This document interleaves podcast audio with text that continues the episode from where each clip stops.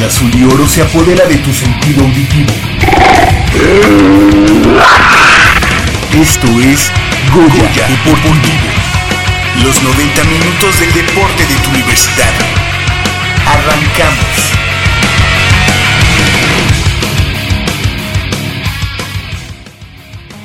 Decided so easy when you know the rules. So easy. All you have to do is fall in love. Play the game. Everybody play the game. All love.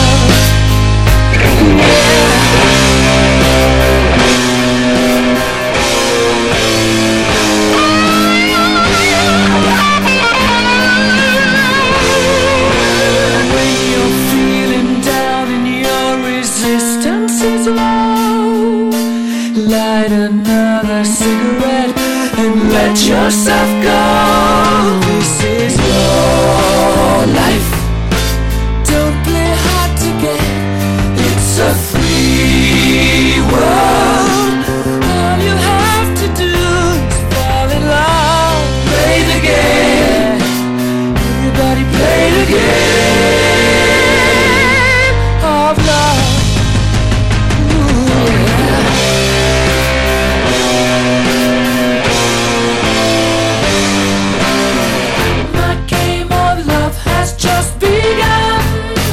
Love runs from my head down to my toes. My love is pumping through my veins. Play the game. Driving me insane. Come, come, come, come. Play the game, play the game, play the game, play the game. Las ocho de la mañana con tres minutos y estamos entrando de lleno a una emisión más de este programa Goya Deportivo. noventa minutos de deporte universitario, deporte de la máxima casa de estudios de este país. Hoy es sábado siete de octubre de este año dos mil diecisiete y yo soy Javier Chávez Posadas. Les agradezco que estén nuevamente con nosotros en noventa minutos de deporte universitario, deporte de la máxima casa de estudios de este país, Goya Deportivo, desde Radio Universidad Nacional, aquí en Adolfo Prieto, número ciento treinta y tres, en la Colonia del Valle. Del otro lado del micrófono, como cada semana, Crescencio Suárez en la operación de los controles técnicos, así como Armando Islas Valderas en la producción. Y bueno, pues esta mañana tendremos, como cada semana, eh, mucha, mucha información del mundo deportivo de la Universidad Nacional Autónoma de México. Y es que eh, el, el día de ayer, la, la noche de ayer, fue el partido que eh, inició las actividades de esta semana cinco, semana cinco de actividades de la Organización Nacional Estudiantil de Fútbol Americano, la UNEFA, donde allá en la capital del Estado de México, en Toluca, los Potros Salvajes despacharon treinta y uno puntos a cero al conjunto de los Pumas Acatlán, los blanquearon, los dejaron en cero, y bueno, pues un marcador adverso eh, que preocupa, que preocupa en el seno universitario de la FES Acatlán. La verdad es que nunca se había visto una diferencia tal contra el equipo de los Potros Salvajes de la Autónoma del Estado de México. Se tendrá que eh, analizar la situación y seguir trabajando en ese sentido. Y bueno, para la tarde de hoy, hoy en punto del mediodía, eh, allá en el Estadio Olímpico Universitario, tendremos el partido entre los Pumas Ciudad Universitaria, que estarán recibiendo la visita de los Linces de la Universidad del Valle de México, Campus México, Campus Lomas Verdes. Así que eh, ese partido que, que pues se quedó en stand-by después de eh, que se cancelara en ese momento la jornada número tres, que fue la jornada que se llevaría a cabo en la semana posterior o en la misma semana en la que sucedió Eh, el sismo del pasado diecinueve de septiembre acá en la capital del país. Así que pues hoy, hoy en punto del mediodía, Pumas, Pumas Ciudad Universitaria enfrentando a los Linces de la Universidad del Valle de México. Partido complicado, partido difícil, porque es un equipo, los Linces, que vienen eh, desesperados eh, al no eh, haber conseguido buenos buenos eh, actuaciones, buenos resultados en los pasados compromisos. Y bueno, pues hoy querrán allá eh, en Ciudad Ciudad Universitaria, pues dar ese dedo de pecho y por qué no dar la sorpresa ante el equipo de Pumas Ciudad Universitaria. Por el otro lado, pues un equipo universitario, un equipo auriazul que viene de vencer allá en eh, Chihuahua a las Águilas de la Universidad Autónoma de ese estado, donde eh, pues la verdad es que él se mostró, se mostró eh, que tienen eh, los argumentos para pelear en, en esta temporada por el cetro. Por ahí eh, unos puntos ya en los últimos instantes de ese cotejo ante las Águilas de Chihuahua, y la verdad es que Pumas Ciudad Universitaria tuvo incluso para hacer más eh, abultado el marcador, marcador que finalizó allá en el, en el Estadio Olímpico de eh, la Universidad Autónoma de Chihuahua, pues eh, con un marcador eh, favorable de veintiuno veintitrés puntos a a siete, si no mal recuerdo, pero lo vamos a, a no, veintisiete, veintiséis, no, veintiuno puntos a catorce, si no mal recuerdo. Ahorita lo vamos a revisar este con con el con los resultados. Y bueno, pues así así las cosas allá en Chihuahua. Eh, más adelante tendremos boletos para el partido entre Pumas Ciudad Universitaria y los Linces de la Universidad del Valle de México para nuestros amigos que quieran asistir este mediodía al Estadio Olímpico Universitario y bueno, tengan la posibilidad de estar ahí presentes. Y bueno, pues tendremos mucha, mucha información. Estaremos hablando con eh, nuestro buen amigo el eh, Puma Marco Antonio Zaragoza Campillo, que es alumno del doctorado en Ciencias Bioquímicas allá en el Instituto de Fisiología Celular de la UNAM, quien rompió el récord mexicano del Espart- Espartatlón dos mil diecisiete, la mítica carrera que consiste en realizar un trayecto de doscientos cuarenta y seis kilómetros sin parar desde Atenas hasta Esparta, al concluir su recorrido en treinta y dos horas, treinta minutos y cuatro segundos. Ahorita vamos a platicar con él para que pues nos explique Eh, cómo, cómo se siente un, correr un espartatlón. La verdad es que eh, suena bastante complicado, pero bueno, pues estaremos platicando con este universitario eh, que ha dejado el nombre de, de México y de la universidad muy en alto, como es Marco Antonio Zaragoza.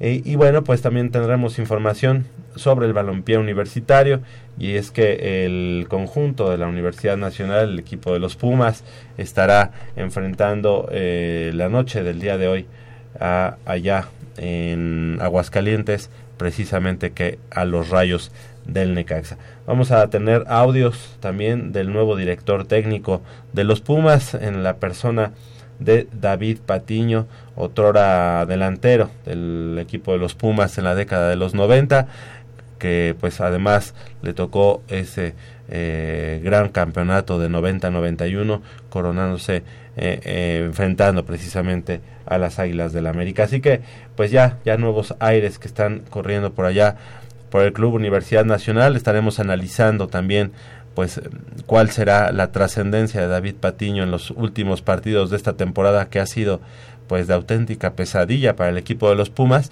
y estaremos enfrentando, estaremos platicando y comentando sobre el partido de esta noche, precisamente enfrentando a los Rayos del Necaxa.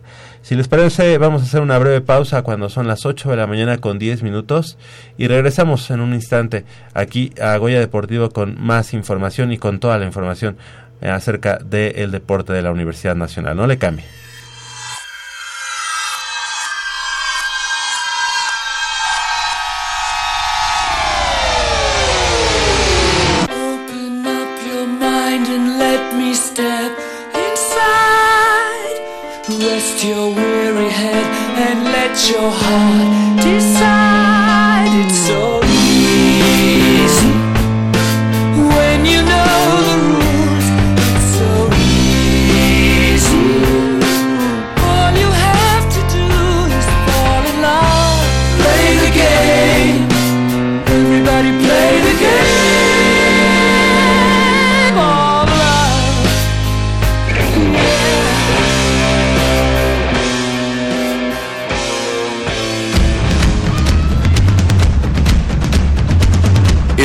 Vive nuestra máxima casa de estudios.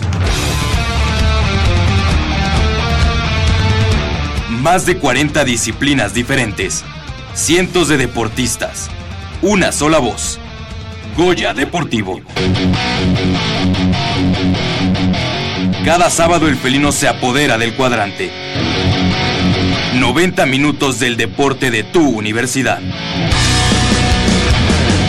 Escúchanos todos los sábados de ocho a nueve treinta de la mañana por el ochocientos sesenta de A M. Goya Deportivo, la voz del deporte universitario.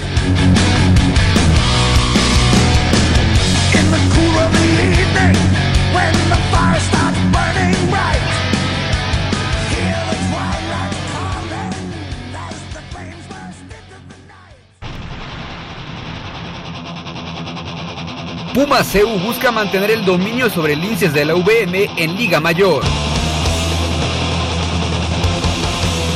Las Pumas quieren acercarse a las semifinales de la Liga M X Femenil con un triunfo sobre Tijuana.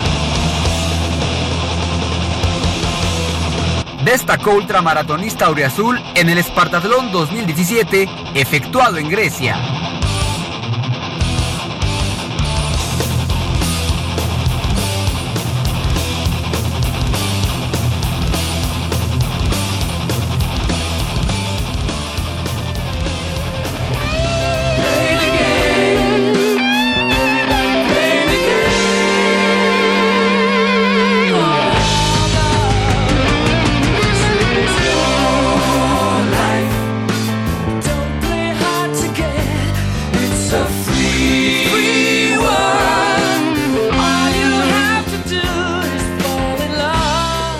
Las ocho de la mañana con trece minutos y estamos de regreso aquí en Goya Deportivo. Eh, y bueno, pues me da mucho gusto presentar a mi compañero y amigo Leopoldo García de León. Polito, muy buenos días. ¿Cómo estás? ¿Cómo te va? ¿Cómo viste a esos...? Eh, hace una semana dijiste, pues, como no voy a ir a Querétaro, pues mejor me voy a Texas, me voy a, a, a Dallas a ver a mis vaqueros. ¿Qué tal? ¿Cómo los viste?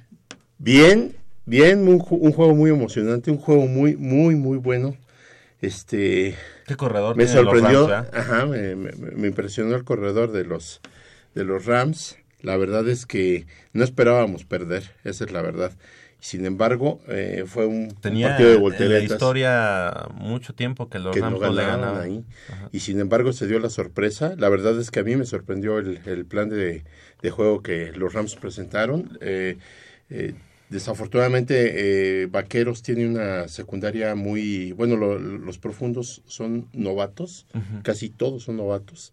Este fue una zona que se renovó por la cuestión del tope salarial. Tuvieron que dejar algunos uh-huh. eh, pesos pesados y eso ahora lo estamos pagando. Pero fue un partido muy, muy emocionante porque hasta el primer medio pensábamos que Vaqueros podía llevarse el partido sin ningún problema. Y ya ves, sin embargo, eh, se apretó el juego y, y no lo... Nos terminamos por, sa- por sacarlo, ¿no? Sí. Fue un partido muy, muy emocionante. Pero la experiencia es increíble, ¿no? De todos modos, estar sí, ahí en, eh. en el estadio de, de los Cowboys de, de Dallas, esa pantalla increíble y pues este... Y es, ir a ver a tu equipo siempre es... Siempre, ah. es, siempre es divertido, gratificante, pero sobre todo este... Es impresionante, como bien lo dices tú, desde el estadio, ¿no? En sí, la, lo que uh-huh. es el, el recinto, es algo de veras fuera de todo contexto porque... Eh, parece que estás dentro de una burbuja de cristal, todo es cristal por fuera y la verdad es que eh, ya estando dentro de él es impactante eh, la pantalla, como dices, eh, los espectáculos que presentan previo al partido, eh, toda la fiesta que, que, que conlleva cada quince días o cada vez que juegan los Vaqueros en su estadio. Es, es, es impresionante. A mí me tocó eh, eh, conocer el estadio, pero no en fecha de juego, no en partido, así que eh, pues obviamente lo vi eh, y, y además pagué por el tour que, que haces al interior del estadio, conociendo los vestidores, este, incluso pisando el césped eh, artificial, pero la verdad es que es impresionante, ¿no? Sí, impresionante. no, no, no, definitivamente es un... Algo, de veras, bueno, yo en mi vida, yo creo al, a, al momento es el estadio más, más bonito, más impresionante que he conocido. Se habla mucho de, de ahora del estadio de Atlanta, que no dudo que sea algo espectacular o hasta mejor que el, que el de los Vaqueros. También se habla del de San Francisco, que no consigo el por qué ah, no, no se ha hecho techado. El de Nueva York, que también no sé por qué no se ha hecho techado, no sé. si en todo esto vaya el, el hecho de sacar provecho del, de, de la temperatura, ¿no? Ya ves que en Nueva York están acostumbrados a jugar a temperaturas sí. bajísimas. Digo, no sé si esto sea un factor como para haberlo considerado y, y decir, lo dejamos abierto para que cuando vengan los visitantes sufran. Sufra, ¿no? con, con la... Pero la verdad es que fue algo, algo maravilloso, pero nunca, nunca dejé de estar al pendiente de las noticias de ustedes y sobre todo de, de, de, de nuestros Pumas. Y pues, que casi fue al mismo tiempo, ¿no? Ajá, y ha sido algo, fue para mí fue un fin de semana de pesadilla, pero fue así impactante, porque hasta el momento, eh, yo a la hora que me empiezo a enterar del resultado del juego íbamos ganando uno cero. Por ahí ya uno no, piensa, dice, ojalá este sea lo bueno, ¿no? Yo me hice ilusiones porque iba por ahí del minuto veinticinco, por ahí, y hasta ahí me enteré del juego. Ya después, este... o no sé si fue después del treinta, no sé en qué minuto, sé que Quintana había metido un gol y lo dejo de, de dejo de saber este el marcador hasta hasta que me lo dan, eh, me dan la mala noticia y, y la verdad es que fue algo algo para tomar muy en consideración, pero sobre todo algo una, que no esperaba. Una debacle Puma, ¿no? Cuatro goles a uno, eh, enfrentando pues a uno de tus rivales acérrimos, eh, icónicos, exactamente, y pues que nos deja tristes. Ya más ya pasamos por de la preocupación al enojo, del enojo a la ira, de la ira a la tristeza, y bueno, pues eh, se habla por ahí de que vienen cambios importantes en el Club Universidad Nacional. Eh, me llamó la atención un Twitter que tú este tuviste a bien compartir ahí en el en el foro, en el chat de, de, de Goya Deportivo, en el que precisamente es José Ramón Fernández el que tuitea y que dice que habló ya con el rector eh, Graue, uh-huh. eh, a, a colación de esta penosa situación que atraviesan los Pumas, y que el rector mismo le comenta que en los próximos días habrá eh, cambios importantes. Yo creo que es el, la, el golpe de autoridad que que creo que se tardó en llegar, Javier, porque eh, hay cambios y cambios. Esta, este, se, este semestre ha sido de cambios y de incertidumbres y de, pues ahí se nota la mala planeación o lo que no se tenía contemplado, ni, ni a mediano ni a largo plazo. Y entonces estamos teniendo una serie de, de entre comillas, alternativas eh, a la hora de hacer los cambios, ¿no? Un... un Una persona como Sergio Gea, que ocupa tres puestos en un semestre, eh, no, no se me hace normal en, en un organigrama. En, eh, Creo en que una, en la política en mexicana, que ya es decir, ¿no? Sí, no o se sea, dan tan eh, esos cambios tan, tan... Tú recordarás que de repente los secretarios, secretarios de, Estados podrían, de Estado perdón, podrían estar en, en Pemex y después en la Secretaría de Turismo y de la Turismo, o sea, eran todólogos, ¿no? Sí. O así han sido siempre. Y así pues, es. Aquí en Pumas pues se me hace muy, muy raro que no haya esa planeación. O sea, el, lo más grave de todo esto es que eh, no, no, no se encuentra la fórmula. Entonces, eh, estos revulsivos que, que pretende la directiva eh, implementar y que los fue eh, dando según la... el transcurso de los malos resultados del equipo, eh, estamos viendo que ninguno ha tenido solu- ninguno ha dado con el punto, con ninguno ha dado con el problema y, y no se han resuelto. Entonces yo creo que ahorita el nombramiento de, de, del técnico, eh, yo no sé en serio por qué lo, lo consideran técnico interino. Claro, al decir interino, a mí me, me están diciendo que no es en definitiva que David Patiño se queda como técnico del equipo. Al decir interino es este por mientras, seis juegos y vamos a ver después qué pasa. Claro que es una evaluación que tendrán que hacer sobre el desempeño del equipo, ya, ya no tanto sobre el técnico, porque el técnico ya sabemos que de alguna manera no, no, no tiene su lugar seguro si no se dan los resultados, pero este yo creo que eh, a mí se me hace una falta de respeto ya nombrarlo interino cuando David Patiño pues es un es un técnico, ha tenido una trayectoria de alguna manera, eh, si no exitosa, sí ya ha tenido eh, experiencia, ya, ya empezó, ya ha hecho tablas. Entonces, con haber dicho, este es nuestro nuevo técnico, era más que suficiente. Entonces, al decir interino, pues es que casi casi te estoy diciendo, no te aseguro nada y, y tú nada más llenas ahorita el, digamos, el, el requisito y, y adelante, ¿no? Independientemente de eso, eh, yo creo que David Patiño, mucha gente piensa o pensó o sigue pensando que cómo, cómo se avienta, ¿no? El boleto, cómo lo acepta. Cómo, ¿en qué momento, no? ¿En qué momento tan difícil? Pues es que yo te voy a decir algo. Yo creo que en la vida las oportunidades son pocas. Y David Patiño, para él es un reto muy grande. Le toca eh, el, un momento muy crítico. Eh, pero yo pienso que él como profesional y con el, la ambición personal de crecer, de dirigir un equipo como Pumas, yo creo que él no se podía negar en el aspecto de decir, soy universitario, el equipo me necesita, mi reto personal era llegar a dirigir un equipo importante, y yo creo que hace bien en tomar las riendas, eh, no sabemos cómo le vaya a ir, eh, él, independientemente de que haya sido auxiliar técnico de Francisco Palencia, no quiere decir que llegue con la misma eh, idea de, de, de juego, con el mismo plan de trabajo. Él debe tener sus, sus propias herramientas. Incluso yo creo que el club, perdón, Polito, eh, incluso yo creo que el club a Palencia le impuso este tener como auxiliar a David Patiño, ¿no? En Pro, esa, en, en aras de, de, ahora sí que en aras de, de tener como una escuela de entrenadores, ¿no? De yo tener creo que ya sí. Ahí a, al posible sucesor. Yo creo que sí. Eso por un lado y por otro, acuérdate que cada técnico que tú contrates invariablemente siempre tiene un equipo de trabajo, siempre tiene su equipo de, de auxiliares, de, de preparadores físicos.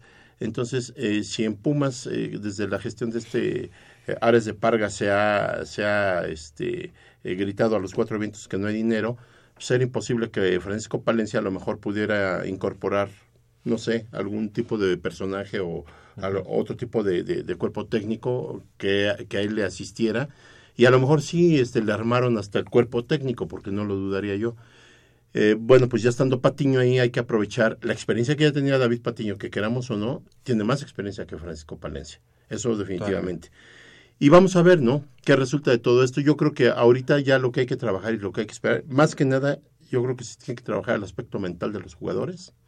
Eso es muy importante. Los jugadores realmente, yo los veo confundidos, yo los veo desanimados, yo algunos los veo extraviados en la cancha, yo algunos los veo indiferentes ante la situación, como que no pasa nada, como que ellos siguen en, eh, en el, pues estamos en el torneo y hasta ahí. Eh, cada semana eh, casi son las mismas declaraciones, tenemos que seguir trabajando, pedimos una disculpa al aficionado, este no sé qué nos pasa, o sea. ¿Crees que haya una, eh, una ruptura en el vestidor?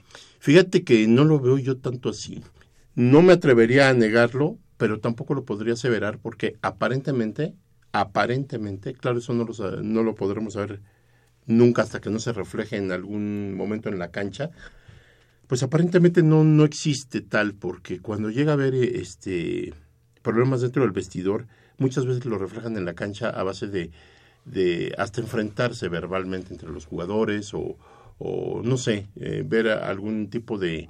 de incoherencia sí, dentro de la cancha a la hora de jugar. No dar el balón, una yo pienso que clara, ¿no? Pues sí ha habido desgraciadamente jugadores que no han rendido y, y en sí eh, ni, ni individual ni colectivamente el equipo ha funcionado como, como, como quisiéramos, como debiera ser y en algún momento como hubiéramos esperado. Eh, demostrado una vez más que un directivo no puede armar un equipo. El equipo se tiene que armar de acorde a las necesidades de un técnico, a las necesidades de, de una institución tan seria y tan fuerte como Pumas, y no nada más una persona puede ser capaz de tener todo armado a su criterio y sin tomar en consideración a los demás, ¿no? Entonces, todo este eh, nos envuelve una serie de problemas que va desde lo que es la dirección este, eh, por parte del presidente, pasando por todas las áreas, y desgraciadamente es el reflejo, es lo que reflejan los jugadores en la cancha. Más aparte lo que no han aportado o lo que no han podido lograr los jugadores, pues eh, nos lleva a la crisis que se está viviendo. Es una crisis que ya tocó fondo aparentemente y que nos quedan seis partidos de los cuales eh, ya no ya no es de, ya ahorita no estamos pensando ni debemos de pensar en que en que si calificar. No no no, yo creo que la calificación ya este eh, desde hace un rato eh, la, pod- la podemos dejar de un lado. Ahorita y no lo... tanto por, porque numéricamente no podamos llegar, sí, matemáticamente, sino porque lo, lo que hemos visto en el terreno de juego no da. No da para más. O sea, matemáticamente todavía los números dicen sí, sí, sí puedes calificar, si ganas los seis partidos que te ganan, sí, definitivamente, porque se, ca- se califican veinticinco, veintiséis puntos.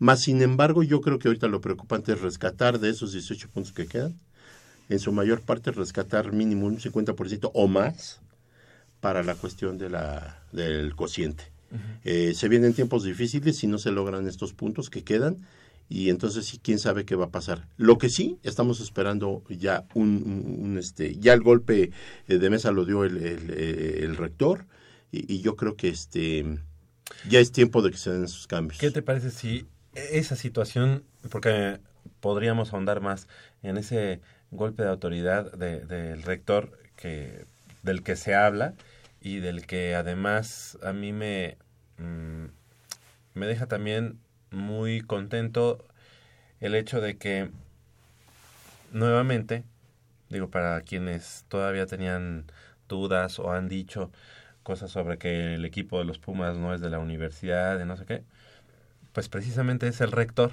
el que ya toma o, o está por tomar cartas en el asunto para hacer los cambios necesarios en el club, que sí, sí es un activo, un activo como franquicia de la Universidad Nacional, claro, Autónoma de México. Si te sí. parece, eso lo vamos a analizar en el próximo corte, y es que eh, nos da mucho gusto en esta mañana eh, presentar precisamente a Marco Antonio Zaragoza Campillo. Él es alumno del doctorado en Ciencias Bioquímicas allá en el Instituto de Fisiología Celular de la UNAM, y quien rompió el récord mexicano en el, en el Espartatlón dos mil diecisiete, la mítica carrera que consiste en realizar un trayecto de doscientos cuarenta y seis kilómetros sin parar, desde Atenas hasta Esparta, al concluir eh, su recorrido en treinta y dos horas, treinta minutos y cuatro segundos. Le damos la bienvenida a este, eh, bueno, pues orgullosamente Eh, mexicano, orgullosamente de la Universidad Nacional, Marco Antonio Zaragoza Campillo. Muy buenos días, gracias por estar con nosotros esta mañana. Buenos días a todos y gracias por la invitación.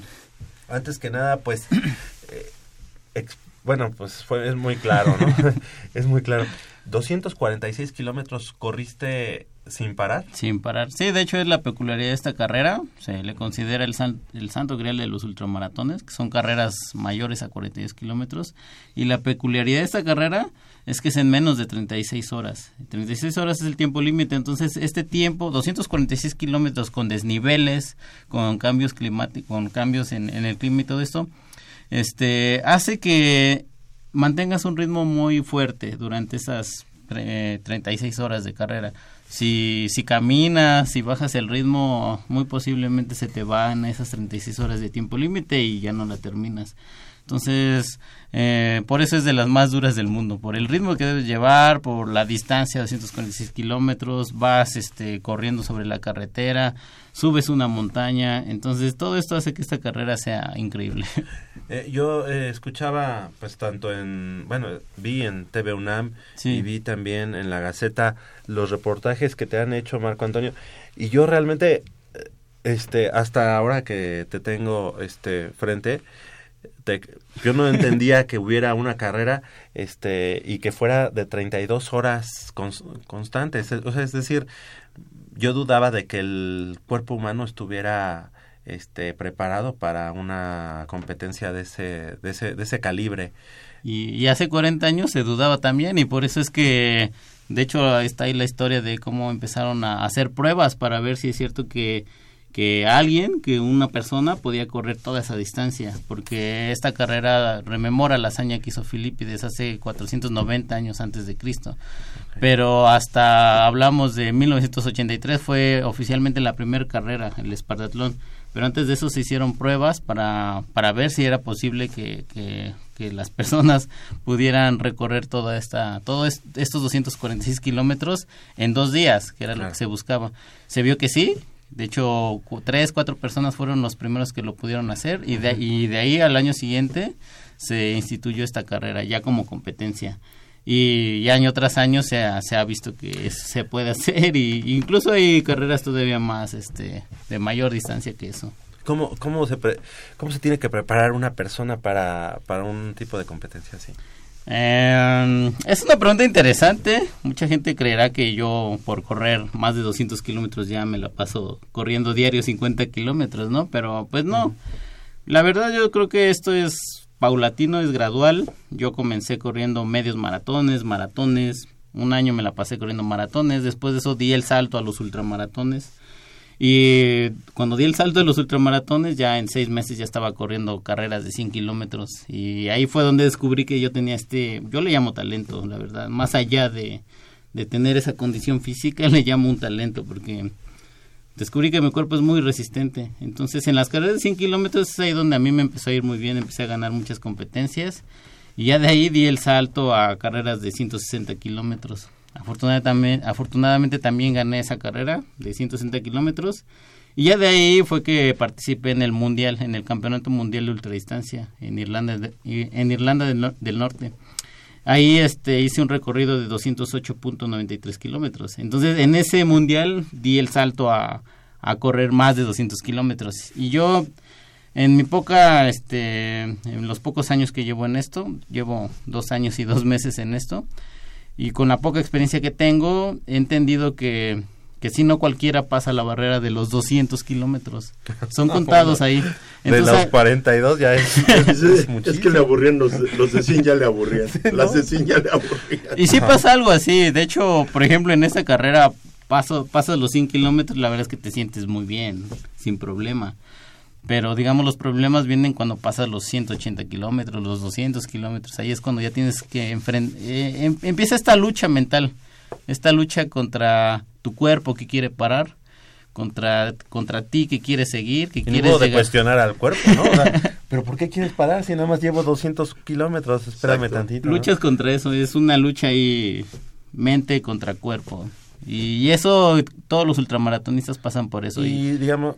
Perdón. No, no, no, adelante. adelante. Y digamos, eh, durante el recorrido, digo, estábamos hablando que son treinta y dos horas, sí. Vas comiendo algo. Sí, sí, ahí este, lo interesante de esta carrera y lo bonito y lo que me encantó, hay setenta y cinco puntos de control, eh, son checkpoint y, y estos puntos de control tienen la peculiaridad de que si no llegas a tiempo al corte ya te eliminan. Te descalifican, te piden tu número.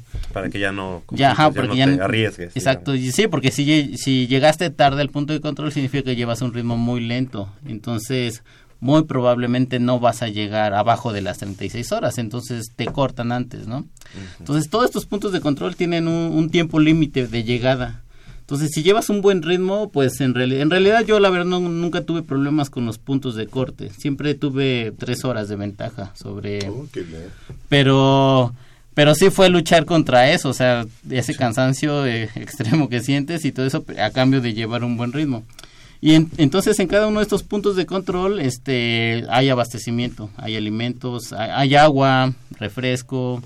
jugo, algunos eh, incluso tienen pasta. En la noche, por ejemplo, nos tocó correr toda la noche. En la noche ya había café, té, pasta. Entonces, la verdad es que los abastecimientos estuvieron muy bien.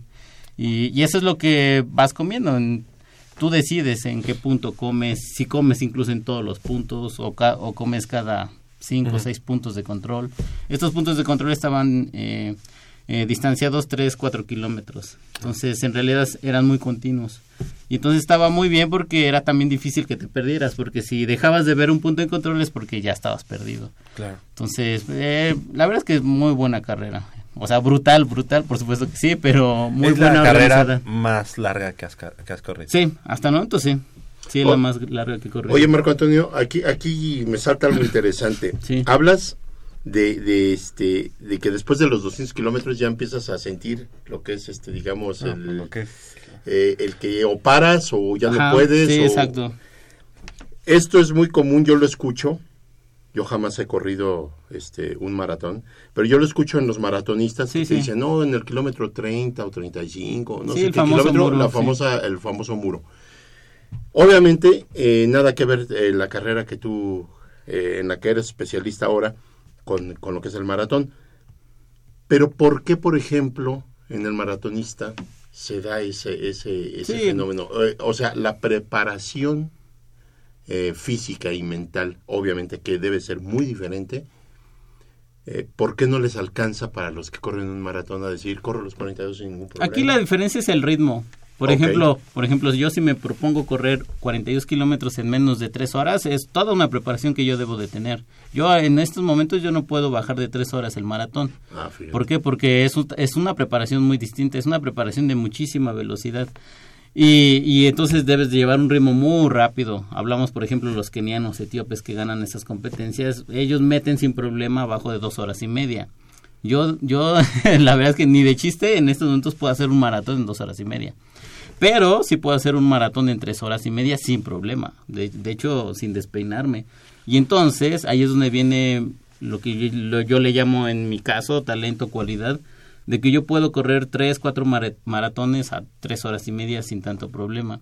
Yeah. Puedo correr unos cuatro, cinco maratones a un ritmo de cuatro horas. Entonces aquí la diferencia es ese ritmo, qué ritmo llevas. Entonces ahí es donde viene esto de reservar energía.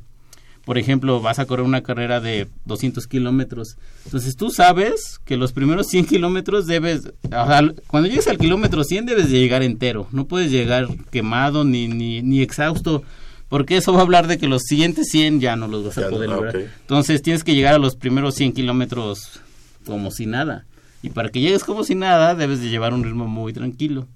Y ese ritmo tranquilo, pues ya va de acuerdo a tu entrenamiento. Por ejemplo, mi ritmo tranquilo, yo digo que cien kilómetros en diez horas. Para mí es un ritmo tranquilo. cien kilómetros en diez horas. En diez horas. Ah, okay. Pero, por ejemplo, si, por ejemplo, el que ganó la carrera ya en, en, este, en Grecia, un lituano, estaba revisando los registros, los cien kilómetros los pasó en seis horas cincuenta, abajito de siete horas. Entonces, para mí, un ritmo de cien kilómetros en siete horas es, no es demoledor. O sea, si yo hago Te ese ritmo, me reviento. Si yo hago ese ritmo, yo ya no voy a poder los siguientes ciento cincuenta kilómetros que faltan, ¿no? Entonces, ahí es donde viene la diferencia. Entonces, ¿qué es lo que te va a dar este ritmo de competencia? Para ultradistancia, pues la verdad es que es el entrenamiento. Tienes que entrenar, entrenar, entrenar.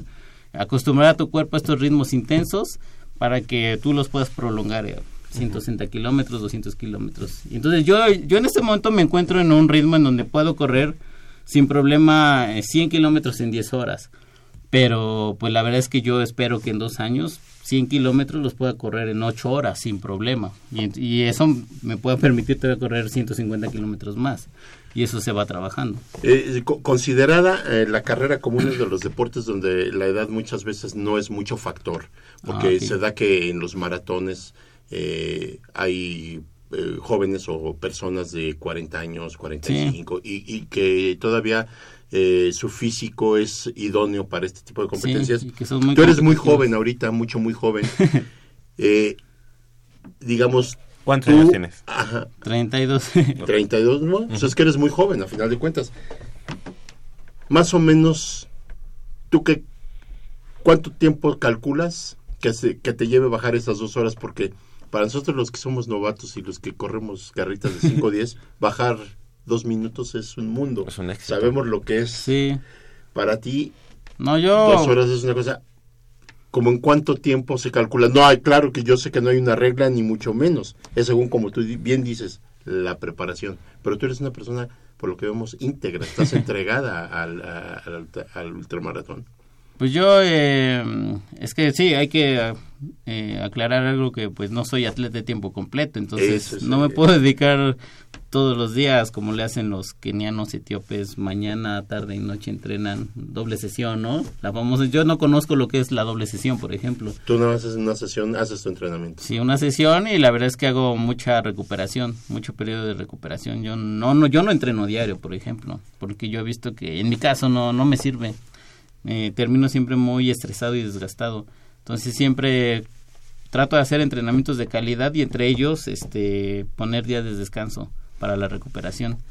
Eh, entonces, si este, es que esta pregunta tiene dos matices. Si yo me dedicara de lleno o, o le dedicara todavía más este más tiempo a esto del atletismo de resistencia, pues yo creo que en un año podría bajar, o sea, de, de, de correr cien kilómetros en diez horas sin tanto problema, en ocho, en ocho horas ahora, yo creo que en un año. Pero digamos, con las actividades que tienes, tienes que trabajar y todo esto, pues yo creo que sería en dos años. En dos años yo creo que alcanzaría a correr esos cien kilómetros en ocho horas, pero digamos sin tanto problema, porque todavía tienes que correr más. Porque, claro. Sí, porque si, si solamente tu objetivo son cien kilómetros, pues ahí ya cambia también, porque entonces ya... tendrías que verlo ya que sea abajo de siete horas y media, acercarte a las siete horas. Porque será horas. mayor tu ritmo, tendría que ser más, más rápido. Exactamente, ¿no? Es como cuando corres el maratón o el medio maratón, ¿no? Así o sea, es. Si corres el medio maratón, lo que tienes que correr más rápido. Y, y, y si vas a correr el maratón, entonces ese medio maratón ya no lo vas a correr tan rápido porque tienes que reservarte para el siguiente, los siguientes veintiún kilómetros. Claro. Entonces es lo mismo. Oye, y eh, en este caso los ultramaratones, ¿quién los domina? Es decir, porque ajá, a lo mejor vemos en los maratones a los kenianos, a los ah, africanos, sí, sí. pero a lo mejor el físico ya para un ultramaratón no es para ese tipo de corredor. Sí, mucha gente me pregunta, ¿y por qué los kenianos, etíopes, ajá, los africanos no están en estas carreras de larga distancia? Es que... La verdad es que no, son, de hecho yo en todos los ultramaratones que, que he estado internacionales nunca he visto un, este, alguien de raza negra. No, no hay etíopes, este, kenianos. Aquí los que dominan el ultramaratón son los japoneses. Ah, los japoneses. Y tan es así que en el Espartatlón hay plazas limitadas para los japoneses. Hay sesenta lugares. Eh, sesenta. Porque si no podrían ser exacto, todos. Exacto, porque si no la carrera se llena de japoneses. Entonces en Japón hay una cultura muy grande de ultramaratón, de la ultradistancia, de correr larga distancia, que no existe, por ejemplo, en México. En México es raro quien corre cien kilómetros o que corre doscientos kilómetros, es un bicho raro, ¿no? Pero oye, en Japón y, sí, es, digo, no es sí, tan sí, raro. Es, porque doscientos cuarenta y seis kilómetros, correrlos realmente es, o sea, explícame, ¿es trotar, o sea, los trotas? Mm, es que aquí también hay dos matices. Uh-huh. La verdad es que este Espartatlón, eh, en menos de treinta y seis horas lo puedes lograr trotando. Pero trotar durante treinta y seis horas está, está difícil. Ahora, si vamos con el que ganó el lituano, hizo hizo veintidós horas, veintidós horas cuatro, cinco minutos. Su ritmo no era para nada de trote. O sea, los cien kilómetros en seis horas cincuenta, eso no es para nada un trote, para nada. Es un ritmo muy competitivo, es un ritmo de prácticamente cuatro minutos por kilómetro. Entonces, cuatro minutos por kilómetro, ¿quién lo considerará trote? No, no, no, para nada. Yo no lo considero trote.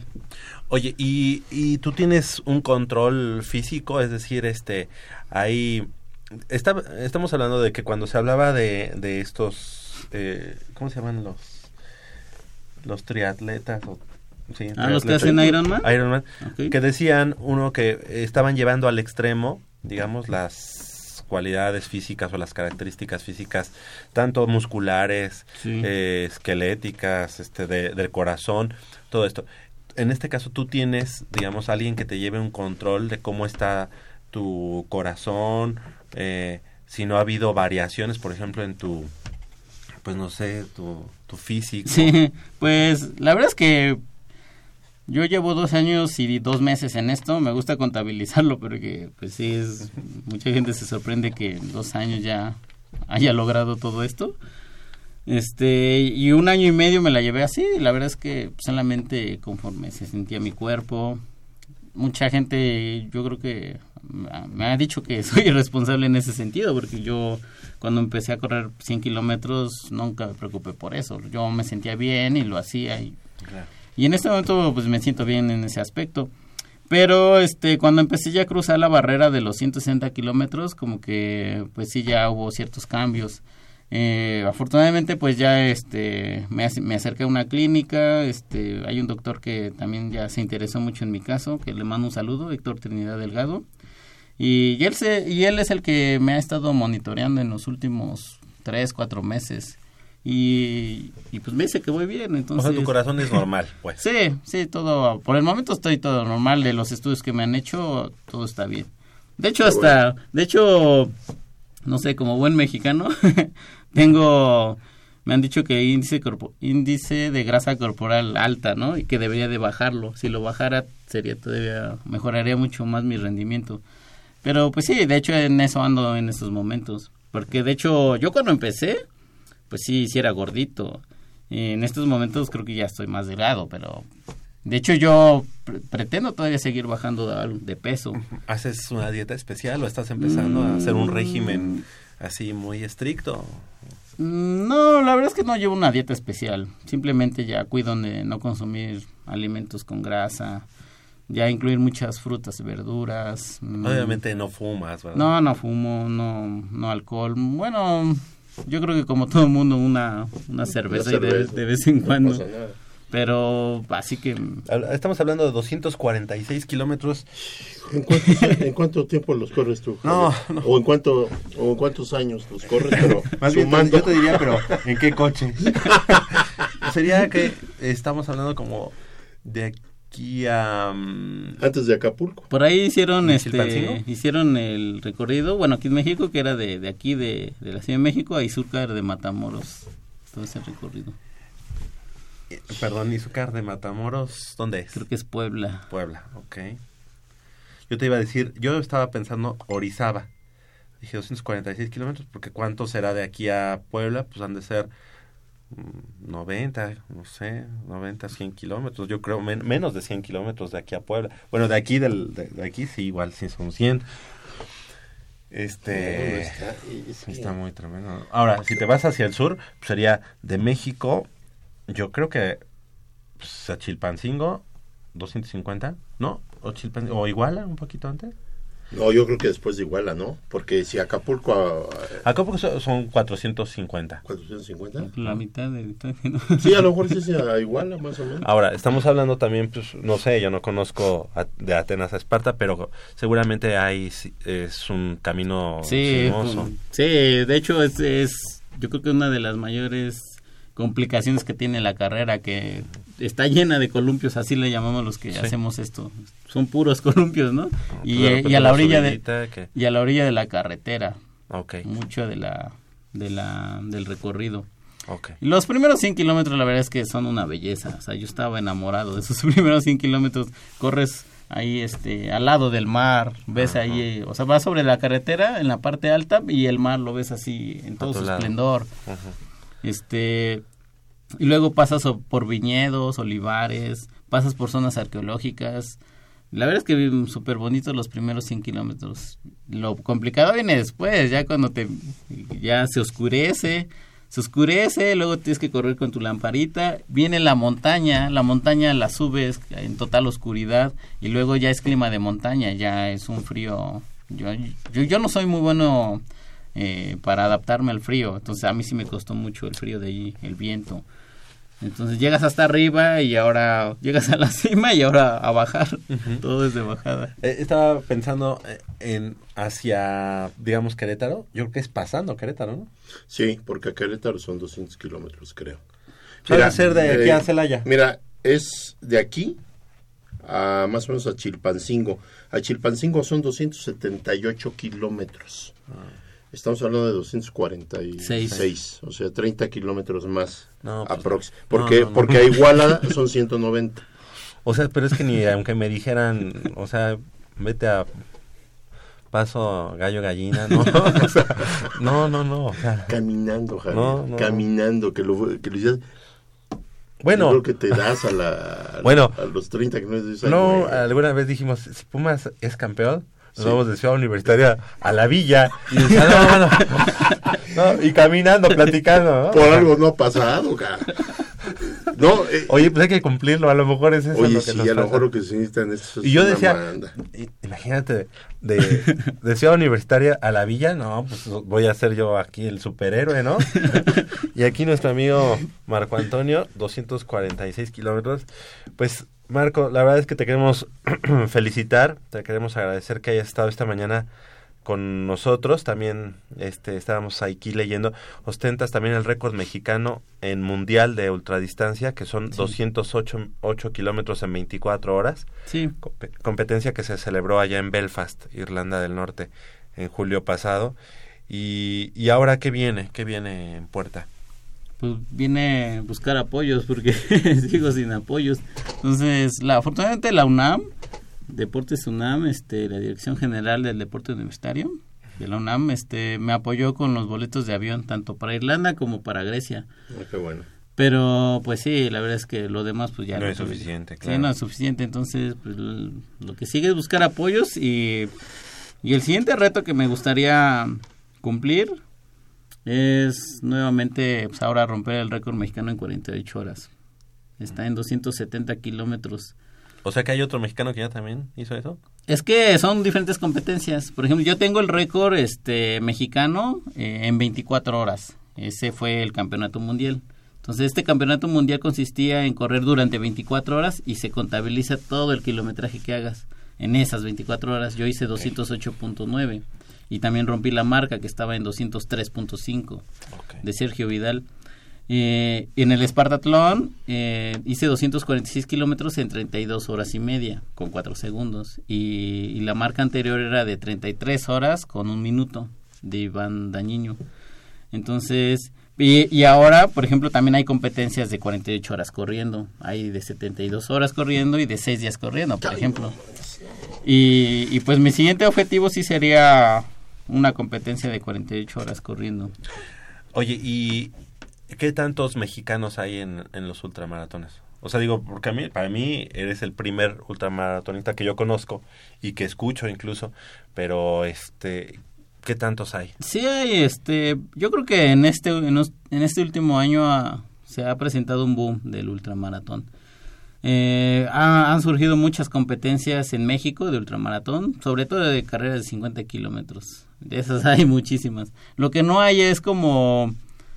Eh, difusión. Ah, okay.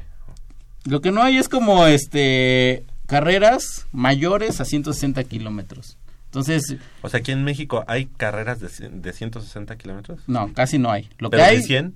De cien hay muy pocas y lo que hay muchísimo es de cincuenta kilómetros. Pero yo la verdad yo yo este pero es casi un maratón, digo. Es casi sea. exactamente, exactamente. Entonces ahí es donde viene, bueno, yo critico este esto en este sentido. Los que hacemos ultradistancia lo consideramos más allá de ciento sesenta kilómetros. Abajo de ciento sesenta kilómetros será, corriste un ultramaratón, pero no es ultradistancia. Y, y esto es por referencia a Yannis Kouros, la máxima figura a nivel mundial en cuanto a ultradistancia. Es un griego que tiene los mayores récords a nivel mundial de ultradistancia. Todas estas pruebas que yo corro, él, él es el que tiene esos récords a nivel mundial. Uh-huh. Entonces él decía que para él ultradistancia es más allá de los ciento sesenta kilómetros. Y eso es lo que falta en México. En México no hay carreras. Hay, el año pasado había tres de ciento sesenta. Eh, pero, por ejemplo, carreras de una, por ejemplo, una carrera de veinticuatro horas eh, corriendo continuas, eso no existe en México. Una de cuarenta y ocho horas no existe en México, pero sí existe en Europa, en Estados Unidos, en Uruguay, en Argentina, sí existen estas carreras. Entonces... Eh, Sí hay, sí hay mexicanos que hacen eh, ultramaratón, lo que yo veo es que casi no hay, somos contados los mexicanos que hacemos ultradistancia, okay. que para mí es diferente. Oye, este, eh, yo quería tocar un punto muy importante, sí. A mí me sorprende mucho, obviamente tú, tú nos dijiste que eh, tienes establecidos días de descanso, obviamente, sí. que esa es tu forma de, tu, digamos, tu sistema de preparación. Eh, a mí me sorprende que aparte estás en, eh, en un doctorado que te requiere de tiempo, de dedicación, sí. obviamente, y to- todavía hablaste de decir tengo que trabajar. Eh, a mí me sorprende eh, y es un orgullo todavía más eh, ver que una persona distribuye su tiempo de una forma tan efectiva, tan eh, le saca jugo hasta el último minuto de, de su día. Y yo quisiera, por ejemplo, conocer un día que te toca entrenamiento un día eh, y que tienes que ir al doctorado, o no sé si, uh-huh. si, si, si me equivoco. ¿Cómo es un día así habitual para ti, eh, te, teniendo que ir al doctorado y entrenar? ¿Cómo, cómo es? Sí, pues ¿A qué hora te levantas y a qué hora sí, te acuestas? Te voy a platicar de cuando inicié en esto. Este, hace, yo inicié en, eh, esto hace dos años aproximadamente. Hace tres años yo no, o sea, yo no sabía qué era esto de correr, ¿no? O sea, uh-huh. yo, Oye, yo ni no, siquiera me consideraba deportista. Como no nada. Pasaba el micro, te, te ibas corriendo hacia la universidad. De hecho, lo dirás de broma, pero sí, o sea, yo me la pasaba caminando. Y de hecho, me estresa mucho esta ciudad donde todo, para llegar a cualquier lado te tardas mucho. Tú eres Fila, de aquí de la Ciudad de México. Sí, de la Ciudad de México. Filas enormes para el transporte, para todo. Entonces... siempre se me ha hecho más fácil irme caminando. No sé, si son distancias de cinco o seis kilómetros, me voy caminando. Y ya, si veo que se me hace tarde, ya empiezo a trotar. Lo malo lo malo, lo malo de eso es que pues al lugar llegas ya todo sudado, ¿no? Eso es lo malo. Pero siempre mm, he, he, he caminado mucho, he hecho esto inconscientemente. De hecho, recuerdo mucho una ocasión. En el, yo fui al C C H Oriente, bachillerato de la UNAM. Y, y yo vivía en Chalco, Estado de México, y recuerdo un día que se me olvidó para el pasaje, se me, no traía dinero. Entonces, pues, no sé, siempre he tenido esa pena de pedir, ¿no? Préstame dinero para el pasaje, ¿no? Entonces, yo dije, ah, pues me voy caminando, ¿no? Entonces, se me hizo fácil irme a mi casa caminando. Entonces, recuerdo que esa vez me llevó cinco horas llegar a mi casa caminando. Y sí, llegué cansadísimo, pero pues nunca pasó por mi mente, ah, está muy lejos, no puedo. Dije, ah, pues no traigo para el pasaje, me voy caminando. Y así, entonces, varias de esas cositas me han pasado, ¿no? Y como que nunca se me ha hecho difícil el trasladarme una distancia larga caminando. Y entonces ya cuando inicié con esto de correr, pues yo nunca lo vi como, ah, es correr, es otra cosa de caminar. Siempre lo vi como, es lo mismo que caminar, solo que más rápido. Yo siempre lo pensé así. Y, y cuando lo, cuando salí a correr con un amigo, pues descubrí que, que era diferente. Al final de cuentas sí era muy parecido, ¿no? Es lo mismo que caminar, pero más rápido, pero ya requiere que ya coordines tu respiración, ya requiere que tengas ciertos músculos para que aguantes el ritmo y todo eso. Y entonces fue cuando empecé ya a descubrir todas esas cosas. Empecé ya a ser autodidacta en ese sentido, buscar planes de entrenamiento, buscar cómo se alimenta alguien que hace ese tipo de, de, de, de deporte. ¿Cuál fue tu licenciatura? Física. Sí, soy físico por la Facultad de Ciencias de la UNAM. Okay. ¿Y nunca te fuiste de Chalco a Ciudad Universitaria? Este, sí, una vez sí lo hice también. Corriendo. Bueno, no, no de Chalco porque ya en ya la facultad más. Ya vivía más cerca, ya vivía en Iztapalapa. Pero sí, alguna vez sí lo hice y esa vez me llevó tres horas, si no me recuerdo. Uh-huh. Sí, pero... ¿Y después de cuál fue tu maestría? En ciencias bioquímicas, igual que el doctorado ahora en ciencias bioquímicas.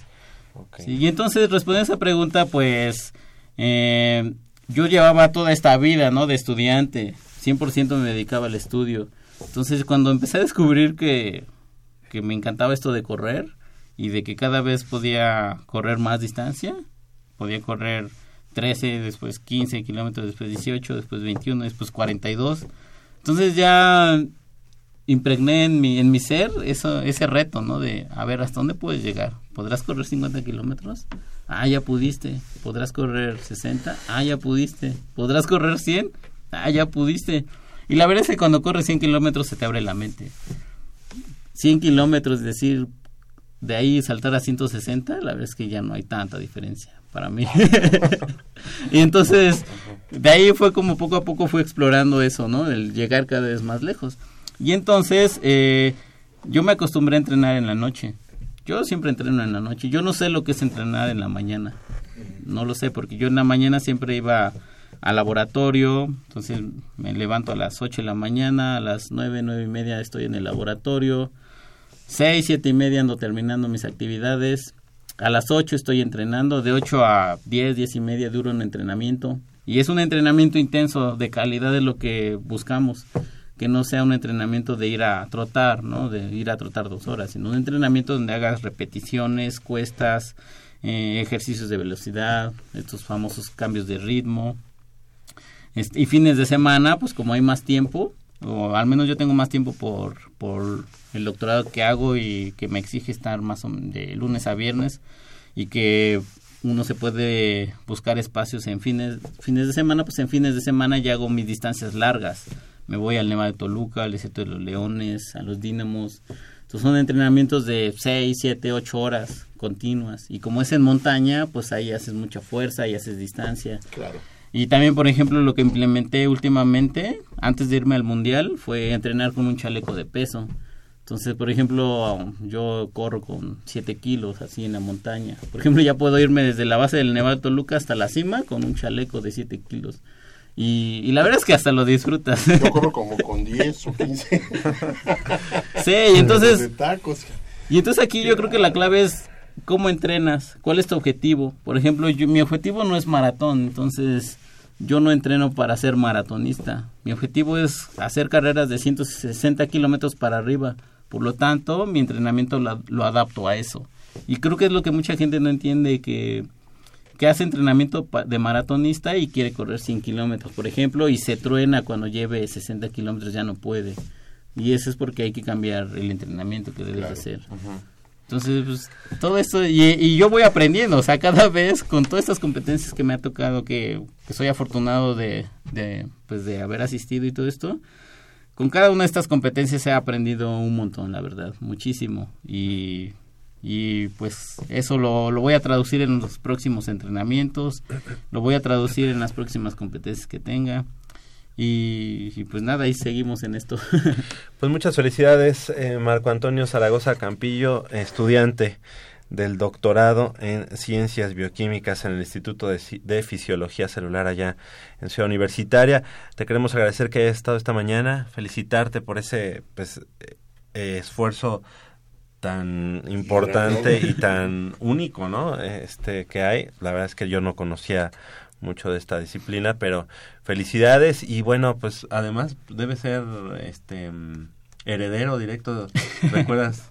Que a Moctezuma le gustaba que le trajeran peces de lo, el comer pescado, pescado de, allá de Veracruz, ¿no? De Veracruz. Pues yo creo que has de ser este sí, los, heredero de ellos. De algún los painanis, los famosos painanis. Exactamente, así que felicidades, Marco Antonio, y que sigan los éxitos. Aquí sí. Seguiremos obviamente de cerca tu, tu trayectoria y pues nos da mucho orgullo y gusto que hayas estado con nosotros esta mañana aquí en Goya Deportivo. Sí, no, pues gracias a ustedes por la invitación y pues ahí estamos para lo que se ofrezca. Claro que sí.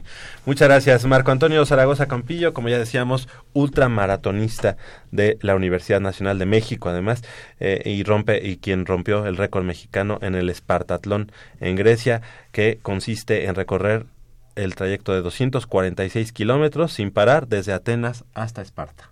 ¿Vale? Las nueve de la mañana con dos minutos, hacemos una breve pausa aquí en Goya Deportivo y regresamos con más información del mundo deportivo de la Universidad Nacional.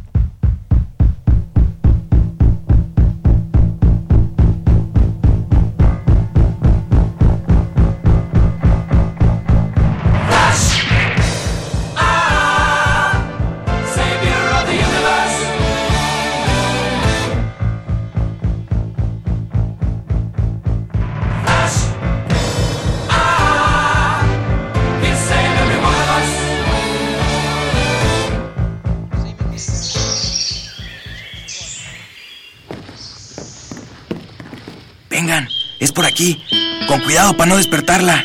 Pero si ya son las ocho. Shh. A las tres arrancan, muchachos. Rífate, Pedrito, con esta tiene que caer. Despierta, dulce amor de mi vida. Chale, pero ¿por qué nos moja? ¿A qué mujer no le gusta que le lleven gallo? Pues a todas, pero no cuando escuchan Goya Deportivo.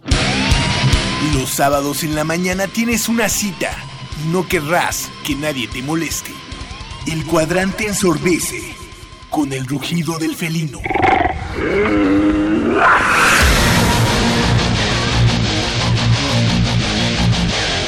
El deporte también se practica con los oídos. Goya Deportivo.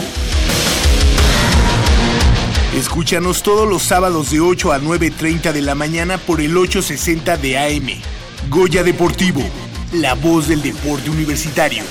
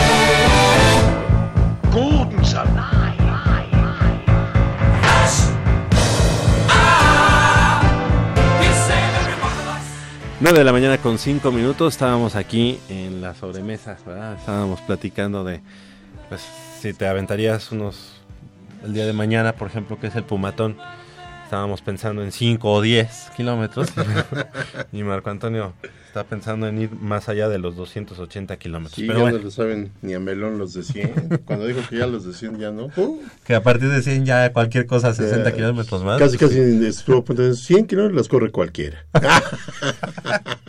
cien kilómetros pues es muy normal, ¿no? Pero sí, ya, ¿irte a algo más? Oh, no, no. Oye, está, mi respeto. Este, eh, bueno, el día de hoy, en punto a las doce del día, allá en el Estadio Olímpico Universitario, Pumas, Ciudad Universitaria, eh, enfrentando al conjunto de los linces de la Universidad del Valle de México. ¿Ya escuchamos por ahí el previo o no?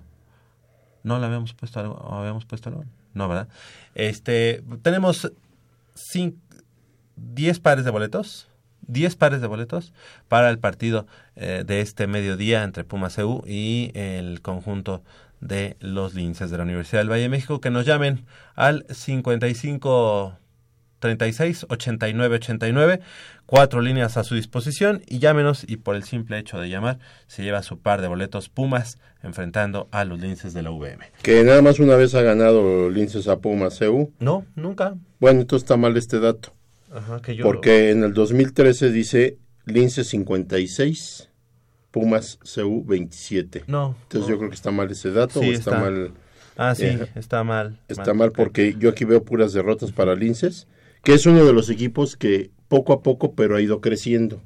Ha, ha ido, ido creciendo, creciendo. Y con, este, con el cambio del, en el staff de coacheo para esta temporada, creo que no tiene como no, no ha tenido todas consigo. Los argumentos en cuanto a jugadores los tiene, sin embargo creo que se ha quedado bastante, bastante corto. Eh, y yo creo que este es uno de los años en los que más flojo se ve el conjunto del lince. ¿Ah, sí? Así que siento que Pumas puede hoy, este, sin emplear, bueno, emplearse a fondo, claro, pero conseguir una victoria. Yo creo que parte como favorito el conjunto de Ciudad Universitaria después de su enfrentamiento allá en la Universidad Autónoma de Chihuahua y también frente a la Universidad Autónoma de Nueva York. Que yo pensé que contra Chihuahua iba a ser un partido más eh, complicado. Y parece ser que no fue tan... No, no, incluso no lo fue. Pumas tuvo, incluso para tener o, un, una anotación más, por lo menos, eh, una que termina en una intercepción por parte de las Águilas. Y eh, creo que Pumas Ciudad Universitaria por ahí este eh, jugó al ritmo que le estaba eh, demandando el conjunto de, de Chihuahua, pero sí creo que fue muy superior el conjunto de Ciudad Universitaria. Y bueno, como ya comentábamos, la noche de ayer, Pumas-Zacatlán con una eh, derrota eh, preocupante, porque es Me sorprendió una blanqueada, el marcador que sí, diste. Blanqueada treinta y un puntos a cero ante un equipo que sí, sí es uno de los protagonistas, como son los Potros Salvajes, pero ante el cual siempre Pumas Zacatlán había dado la cara, habían estado venciendo a Potros o a lo mejor siendo derrotados, pero no a esa a esa magnitud de treinta y un puntos a cero. Esperemos esperemos comentarios a ver qué, qué es lo que sucedió allá para dar un, una opinión. La verdad es que yo no tuve la oportunidad de, de seguir el partido, pero sí treinta y un puntos a cero se me hace. Son de la misma este, sí, conferencia. Conferencia, sí, ¿verdad? Y son dos equipos que son protagonistas, entonces la diferencia Se, se antojaba para que fuera muy... Eh, o sea, muy en reducida. Primera que fuera a favor de Pumas Zacatlán. ¿Se esperaba un triunfo de Pumas Zacatlán? Pues si no, lo veías muy, yo lo veía muy parejo, muy cerrado. Muy parejo, y yo pensaba, sí, sí, Pumas Zacatlán puede dar ahí el, la sorpresa porque es allá, pero pues por, no sé, siete puntos, tres puntos, pero no perder por treinta y una unidades, ¿no? Y más, dejarte en cero. Claro. Creo que ahí la coordinación ofensiva es la que tiene mucho, mucho que ver en esta situación.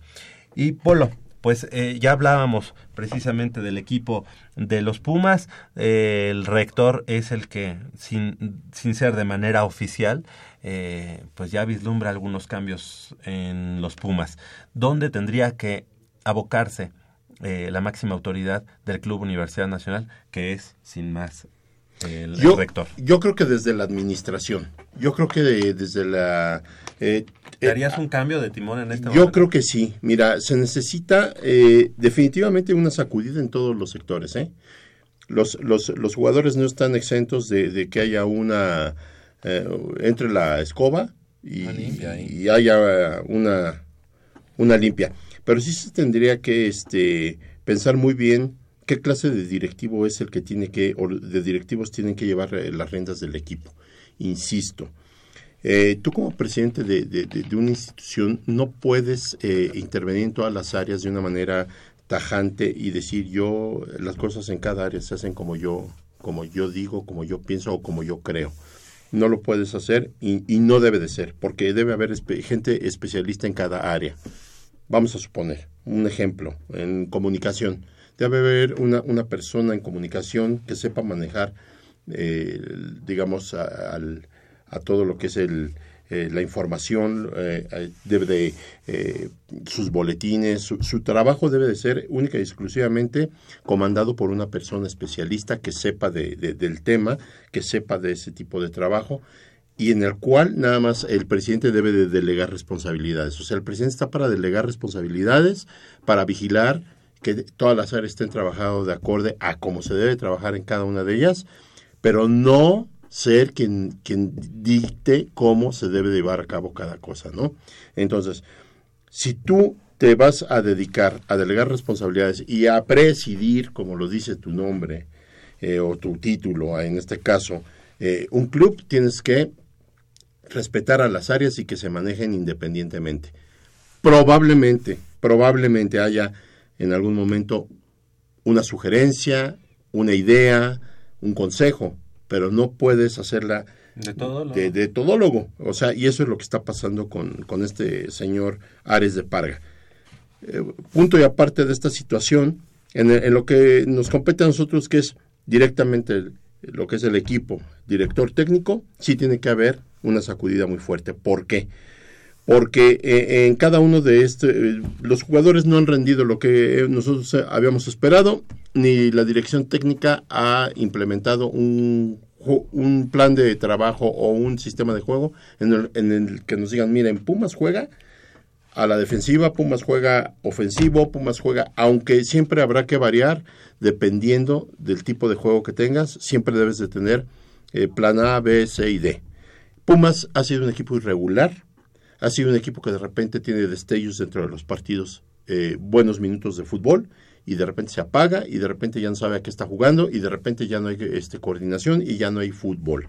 Entonces nos ha costado eh, lo que ahora estamos viendo, son ya este, siete partidos perdidos, por ahí andamos, y, este, y la verdad es que es el reflejo de todo esto que desde un principio fue mal estructurado, estuvo mal, eh, eh, digamos, eh, delegadas las responsabilidades, este un equipo que eh, el, el primer técnico se queja de que a él nunca le dieron a escoger jugadores, que si él pedía algunos jugadores, lo condicionaban con otros, y bueno, dimes, diretes, por, unos podrán ser verdad, otros podrán ser mentira, verdades a medias, ya no sabemos, ¿no?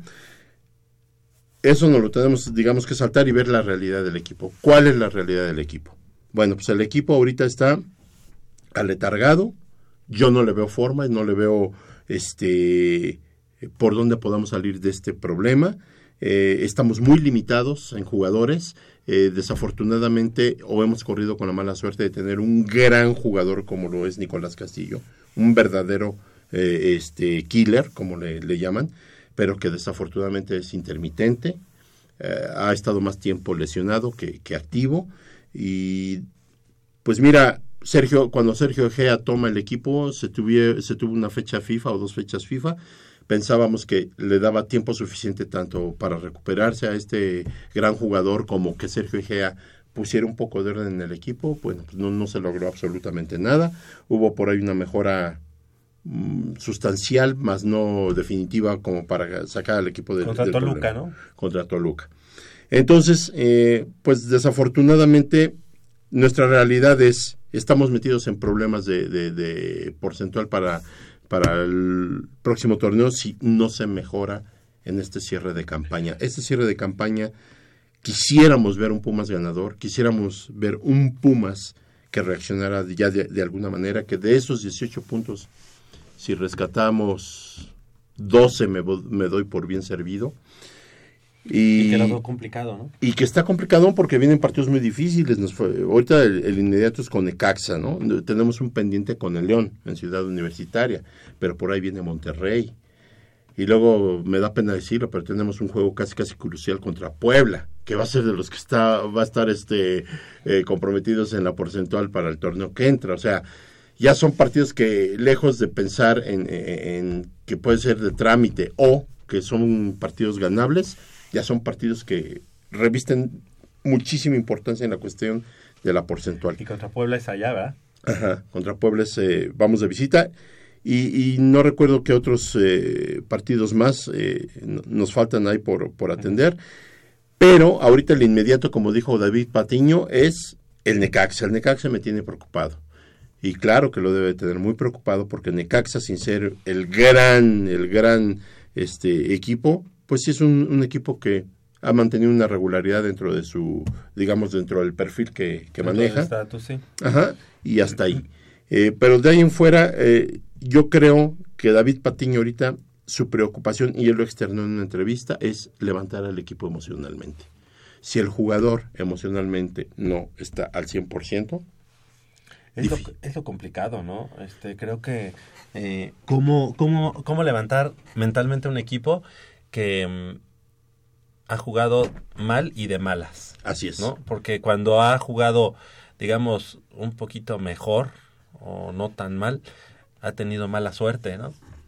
Este, los goles de Pumas incluso han sido muchos o varios fortuitos, ¿no? Sí. El gol sí, de Alcoba, sí, sí, sí, sí, sí. El gol de Van Rankin, este... este mismo gol que, que anota este Fernando Quintana, también un poco ahí este con un rebote, un rebote, un rebote ajá. no no vemos un un ataque que vaya formando una una eh, o escalonando una una buena este jugada, ¿no? No no no vemos por dónde. Eso es lo que preocupa y, y ¿sabes qué, Polo? A mí en este momento lo que me ilusiona mucho es que sea sea directamente el segundo a bordo de Carlos Slim, es decir, este Elías Ayub, el que pues se candidatee como para... Se destapó ya totalmente, él se, se candidatea, él quiere, ya lo dijo, quiero regresar a Pumas, con el apoyo del Grupo Carso, con el apoyo de, de, o sea, de híjole, el ¿qué, ingeniero qué, Slim. ¿Qué estará pensando el rector? O sea... Pues mira, yo como rector... Son muchas cuestiones políticas. Eh, el rector tiene muchos problemas dentro de la universidad, muchísimo más importantes que el equipo, eso es definitivo, pero si el rector se quisiera quitar a lo mejor una preocupación, yo creo que no tiene mucho que pensarle. El patronato, si, si, si actúa con coherencia, con coherencia, ya no estoy diciendo que, que sean unas lumbreras, pero con coherencia, yo creo que tendría que votar por un cambio, pero por un cambio verdadero. Si el señor Ares de Parga... lo poco o mucho que ha hecho bien, porque bueno, se sabe que en su gestión ha hecho cosas buenas como este instalaciones, instalaciones nuevas, eh, abrir escuelas. De eh, eso me parece excepcional, eso me parece eh, muy positivo. muy positivo y se le agradece al señor. En lo deportivo está extraviado, totalmente. En la cuestión deportiva, el señor Ares de Parga no ha... este no da una. No ha aportado absolutamente nada más que problemas. Entonces, yo creo que Pumas, es que no puedes ponerle un curita a una enfermedad tan grande. O sea, tiene que haber un cambio radical de ciento ochenta grados. Pumas es el único equipo actualmente que no pertenece como tal a una empresa. No. Y probablemente, yo he escuchado muchas opiniones en, en que ese formato ya tiene que cambiar, ¿no? Que ya Pumas se quedó rezagado y que Pumas tendría que eh, ya buscar un alguien, una empresa seria o un, una eh, empresa potencial que se hiciera cargo totalmente del equipo, que ya se manejara de otra forma. Yo, en lo personal, no lo veo con malos ojos. No lo veo con malos ojos. No es incoherente. No es, no es ir contra... No contra, es ir contra Pumas, nada. Contra la ideología. Exactamente. Es, es una, adaptarte, ¿no? Ajá. Y muchos dicen que ya quedamos en el pasado, eso de que a fuerza el, el director técnico tiene que salir de cantera, y que la cantera, y que la cantera, y que la cantera. Si es cierto, probablemente ya no es el hecho de que forzosamente tenga que ser un técnico, eh, eh, un exjugador de, de, de, del equipo. Sí se tiene que renovar, Sí se tiene que actualizar Pumas en muchos aspectos, pero para eso se necesita dinero. Porque si vamos a buscar gente de externa, obviamente sí se necesita dinero. Invertir. Y esta administración siempre se ha quejado de que no hay dinero. Por eso yo siempre cuestioné, bueno, señor, si yo voy a entrar, eh, o a mí que ya me nombraron presidente, o soy candidato a ser presidente, yo eh, hago una auditoría y que a mí se me, se, se, se, se me entregue un equipo sano en cuestión este, eh, administrativa, en cuestión de números. Y entonces lo pienso y veo si tomo o no al equipo, y no quejarse y no ahora acusar que si la administración pasada y la antepasada. Sí, eso, el problema de Pumas se viene arrastrando de años atrás, no precisamente es Ares de Parga el que descompone toda esta situación, pero se agrava con él. Pero tú, este, mejor tienes a un buen primer equipo y a partir de eso, de... nuevos patrocinios, así de, es, de que la gente es. Está en el estadio contenta, así feliz. Es. A partir de eso empiezas a reconstruir. Claro, porque mira, eh, yo te voy a decir algo, si tú tienes un equipo exitoso, vas a tener muchos, muchos, muchos patrocinadores o muchas empresas que te van a voltear a ver eh, con el interés de, de, de, de entrarle a, a, a, un, a un subsidio, a un patrocinio, porque les conviene eh, que un equipo exitoso claro, presente una marca, claro. ¿No? ¿Tú crees que D H L esté ahorita tan contento? No, claro que no. Por eso luego muchos patrocinadores ya no le entran a, a ciertos equipos, ¿no? Entonces yo ¿Te creo... ¿Te parece, Polito? Vamos a escuchar las ah, palabras sí. de David Patiño adelante, adelante, en esta adelante. presentación que fue a mitad de semana. Lo primero que les quiero decir es que respeto total, totalmente pido y doy al trabajo de Sergio y al trabajo de Paco. Que para mí el hecho de estar en esta silla es un honor y un sueño hecho realidad. Y para eso, para eso me he preparado. También decirles que sé de la dificultad que representa el momento del equipo y que siento la capacidad de sacarlo adelante. Soy de la casa, conozco a todos los jugadores, soy de cantera y creo en el proyecto. El hecho de que a mí me hayan puesto demuestra congruencia, congruencia. Demuestra congruencia con una idea, eh, demuestra no ceder a presiones externas y, y buscar mantener una idea, es decir, habla de, habla de una rectitud en, las, en, la, en, la, en la línea de pensamientos, hay una vergüenza deportiva, hay una intención muy clara de sacar las cosas adelante, de revertirlo y de demostrar que se puede, y yo creo que se puede, que vamos a recuperar, la, a recuperar y a mantener lo bueno que se hizo y a corregir lo que no se ha hecho bien. Y a buscar pelear con, cada, con, con todo lo que está en, nuestro, en la inteligencia, en nuestro esfuerzo, en, nuestro, en todo lo nuestro, por cada punto que falta en el torneo. Ahí las palabras del nuevo director técnico, y, y a mí también me molesta que le llamen director técnico interino del equipo de los Pumas, David Patiño, a quien todos eh, pues recordamos con obviamente con buen con, con buenos ojos sí, después de ese gol, bueno, no nada más por ese gol, pero después de eh, los años que estuvo con Pumas, pero recuerdas el gol de aquella final contra América, eh, contra América sí, en el partido no. de ida, ¿no? Sí, como golazo. No. Fuera en la que de gana la... América tres dos. tres dos, exacto. Y luego en C U el Tuca Ferretti pone las cosas en su lugar. Claro, exacto. Como debía de ser. Eh, sí, la verdad es que David Patiño no solo fue un gran jugador de Pumas, siempre fue seleccionado nacional. Ajá, fue de la época dorada donde Pumas aportaba cinco o seis seleccionados o hasta más. Eh, y, y la verdad es que fútbol siempre lo tuvo. Sí, y ahora como sí. técnico, yo en lo personal digo, ahorita ya no es momento de, de pensar en una contratación o de renombre o no sé, ¿verdad? Hacerlos Yo jugar, creo que hay que hacer creer, creer, ¿no? Sí, y Patiño tiene una misión titánica y si la consigue me va a dar mucho gusto por el equipo y por él. Le damos la bienvenida a nuestro productor Armando Islas Valderas. ¿Cómo estás? ¿Qué Marta? Tal, Javier? Polito, buenos días a todos. Buen día, y ya tenemos a los ganadores de los boletos contra los de Pumas C U contra Linces de la U V M. ¿Recuerdas, Javier, que hace quince días eh, lanzamos eh, boletos para, el, para, para este partido?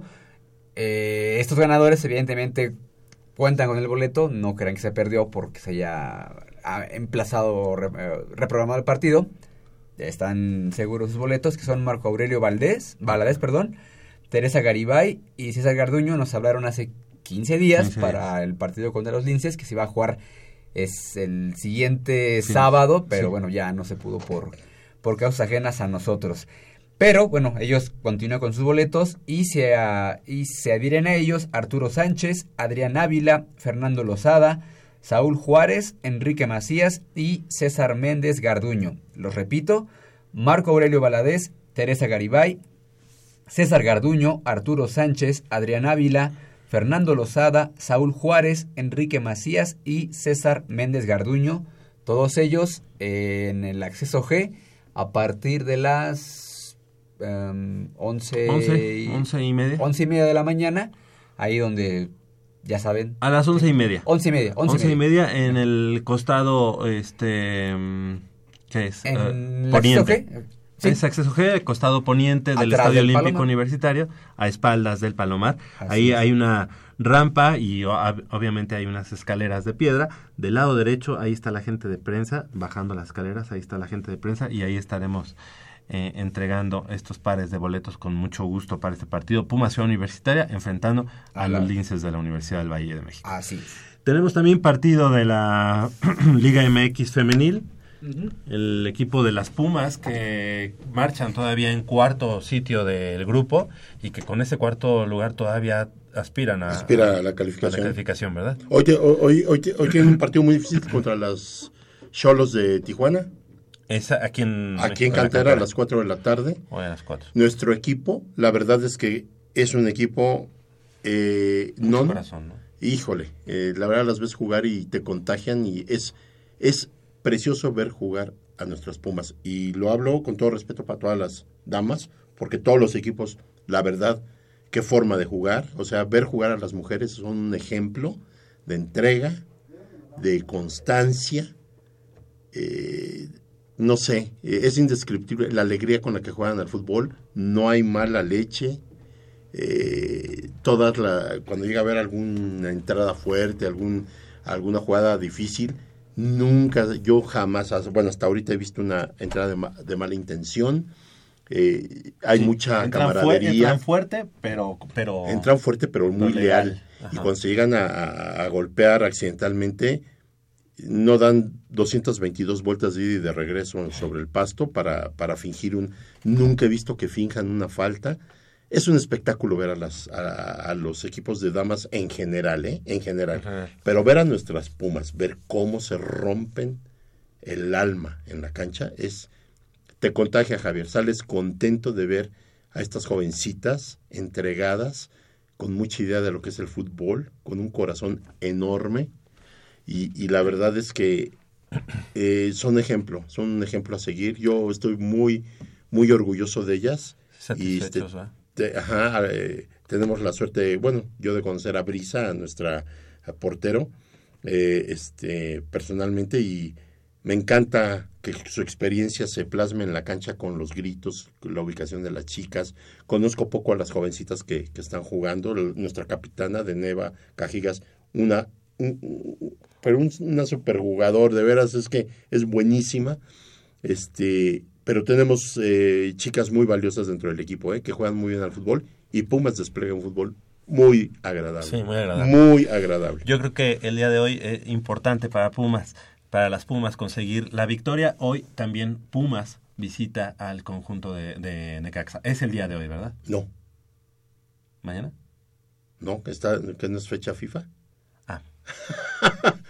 o, es ah, cierto es cierto. Fecha FIFA, ¿no? Es este, entonces es en Aguascalientes, pero es la próxima semana. El... Yo creo que debe ser la próxima semana, que yo sepa. Hoy... No, pero... sí, sí, sí, claro, sí, sí, sí. Sí, no, no, ahorita no, sí me descontrolé, pero no es fecha FIFA. Discúlpame. Acuérdate que eh, eh, todavía el martes, sí, sí, sí. Creo, juega... creo que ad- además va a ser positivo para David Patiño, pues tener un poquito más de un días, poquito ¿no? más de tiempo. Oye, ¿y cómo le fue a la selección eh, nacional ahí? Eh, ganó tres uno, okay. Con apuros, digo con apuros porque así lo quisieron ellos, porque apretaron en el segundo tiempo y ya en los últimos minutos, este... Fue Eso. Cuando se dio, íbamos perdiendo uno cero, ¿eh? Un balón. Ah, sí. Ah, claro, un balón que nunca debieron haber dejado botar nuestros defensas. Se convirtió en okay. gol. Por cierto, un jugador, no recuerdo el nombre, el número nueve de, de Trinidad y Tobago, un jugadorazo. A, te lo traerás a Pumas. No, que el mismo Martinol y, y, y Luis García y Jorge Campos en su chorcha en, decían, ajá, yo lo quiero para Pumas, no para eh, el chorizo power, como dice Martinol. Ajá. Y decía Luis García, no, no, no, no, no, para Pumas. Sí, bueno, no. sí, sí, doctor, para sus Pumas estaría sí, muy bien. Y bien. Que yo no sabía que jugaba en la Liga de Ascenso aquí en México. es un jugadorazo. Tiene un físico impresionante. Estamos más vis- eh, eh, visorías, ¿no? En esta, así en es, así es. Crescencio, Crescencio Suárez en la operación de los controles técnicos, así como Armando Islas Valderas en la producción. De este lado del micrófono nos despedimos. Leopoldo García de León, muchas gracias. Gracias a ti, Javier. Nos vemos el próximo sábado. Claro que sí. Yo soy Javier Chávez Posadas. Les agradezco el favor de su atención, no sin antes invitarlos y recordarles que el próximo sábado, en punto de las ocho de la mañana, tenemos una cita aquí en Goya Deportivo, con noventa minutos de deporte universitario, deporte de la máxima casa de estudios. Hasta la próxima.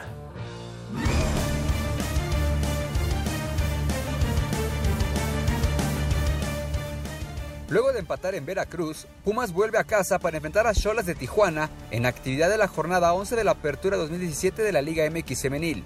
El conjunto de Ileana Dávila está de momento fuera de las semifinales del torneo, pues siete puntos los separan de esa zona, donde solamente los primeros dos sitios de cada grupo pueden acceder, razón por la cual vencer a Tijuana es primordial para Claudia Luna, delantera del Club Universidad.